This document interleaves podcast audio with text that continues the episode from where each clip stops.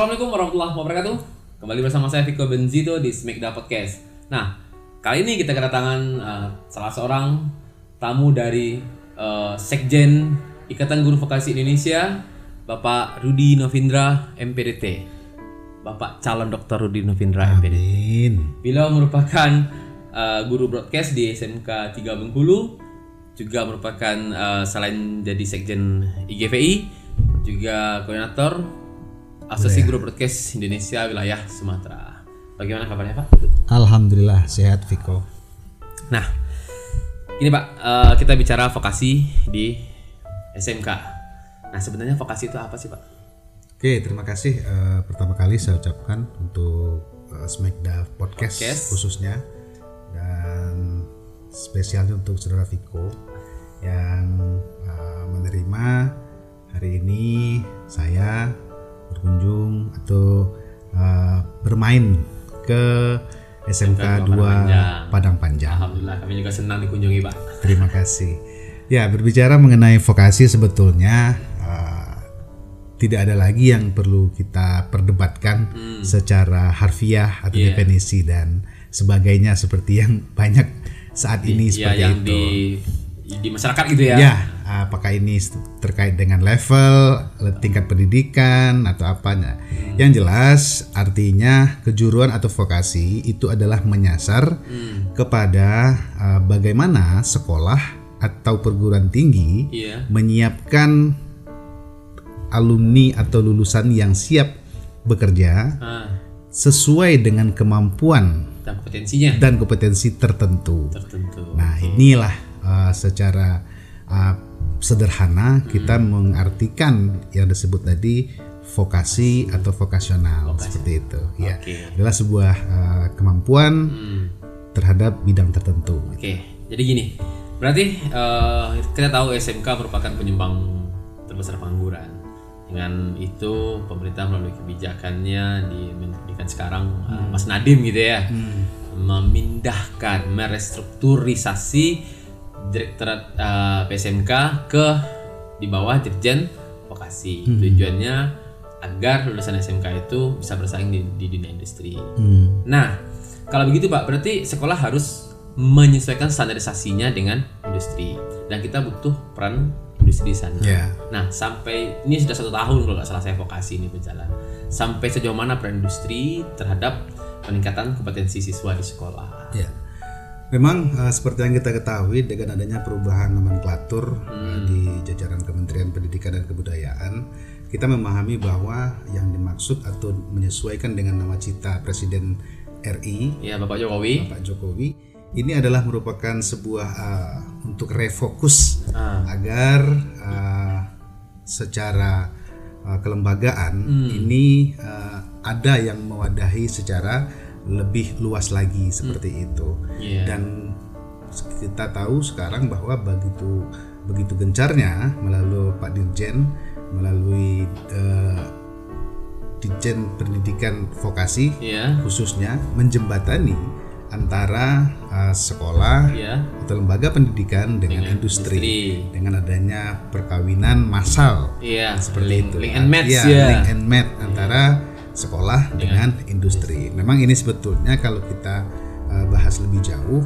bukan merupakan satu hal baru Iya. ini memang yang harus uh, di terus diperbaiki bagaimana hubungannya sekolah dengan industri kemudian bagaimana pemerintah melalui Dirjen Pendidikan Vokasi Iya. menjembatani itu dan tidak hanya selesai dengan satu uh, kementerian saja. Ini tentunya berkaitan dengan Kemenaker Iya. dan Kementerian Keuangan, Industrian, ya, gitu. industrian. Karena juga kedua-duanya harus saling uh, mendapatkan benefit seperti itu, baik sekolah ataupun industri. industri. Nah, setahun ini sudah berjalan vokasi Pak. Banyak sekolah yang mulai mencoba untuk, oh, kalau tidak salah di media sosial Dikmenjur ataupun di IGPSK sendiri itu banyak sekolah yang menjadi kerjasama dengan uh, industri. Nah, sampai saat sekarang menurut Bapak yang sudah yang telah Bapak lihat ini tantangan terbesar sekolah untuk mengejar standarisasi industri itu seperti apa sih? Baik, yang pertama yang mesti kita rubah adalah kita sebagai orang yang berkecimpung di uh, pendidikan vokasi itu sendiri Ya, yang harus berubah adalah mindset kita mindset kita selaku guru, Iya. selaku kepala sekolah misalnya. Hmm. Kalau misalnya selama ini kita uh, hanya melakukan uh, program pembelajaran biasa proses iya baik proses seperti, seperti itu. SMK sastra ya banyak tuh Iya. istilahnya Nah, itu akan uh, tidak membuat uh, dan melahirkan sesuatu bentuk baru sesuai yang diinginkan dan dicita-citakan oleh uh, secara umumnya adalah amanah undang-undang tadi mempersiapkan orang-orang yang siap untuk bekerja dan produktif seperti itu.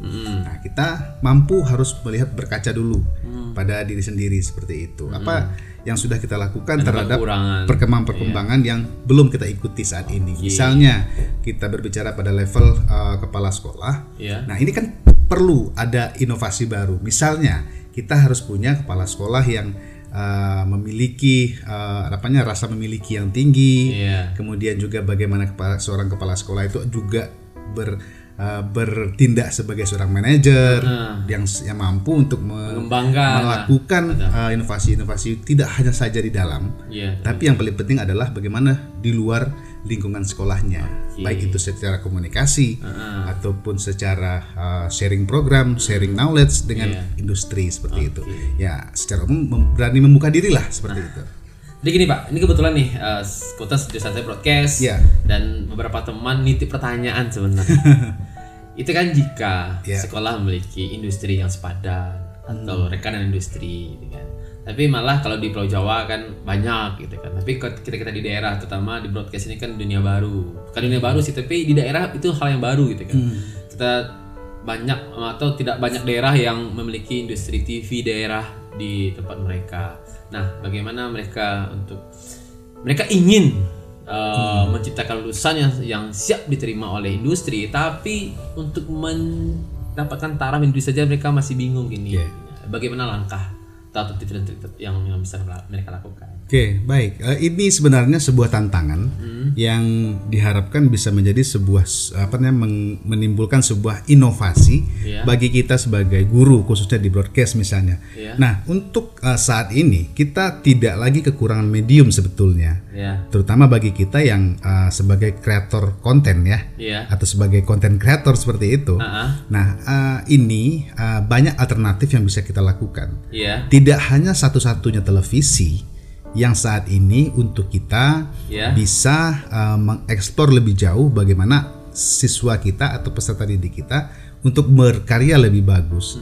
Nah, melalui medium-medium atau yang alternatif ini, misalnya katakanlah uh, salah satu platform uh, digital, Digital, seperti ya, YouTube, YouTube, uh, video, Vimeo dan segala macamnya. Nah, itu kan medium yang bisa kita gunakan untuk uh, mencarikan pemecahan masalah yang kita hadapi khususnya di daerah. Oke. Akan tetapi selain itu, toh misalnya jika ada uh, kawan-kawan di daerah khususnya broadcast ini memiliki misalnya di Padang Panjang ada uh, salah satu uh, stasiun TV daerah misalnya. Nah, tidak tidak menutupi kemungkinan bahwa tempat kita praktek atau menjadi sebuah labor media Iya. Nah, televisi eh, stasiun TV yang ada di daerah itu yang bisa kita jadikan sebagai mitra kita. Oke. Nah, itu salah satu bentuk solusi yang bisa kita lakukan gitu. Oke, Jadi kalaupun tidak ada industri kita bisa melihat ke platform-platform Iya. digital yang ada atau malah mungkin sekolah bisa menciptakan industrinya sendiri. Betul, Apalagi sekarang betul. ada teaching factory Iya. yang yang menyiapkan siswa untuk Hmm. tersebut.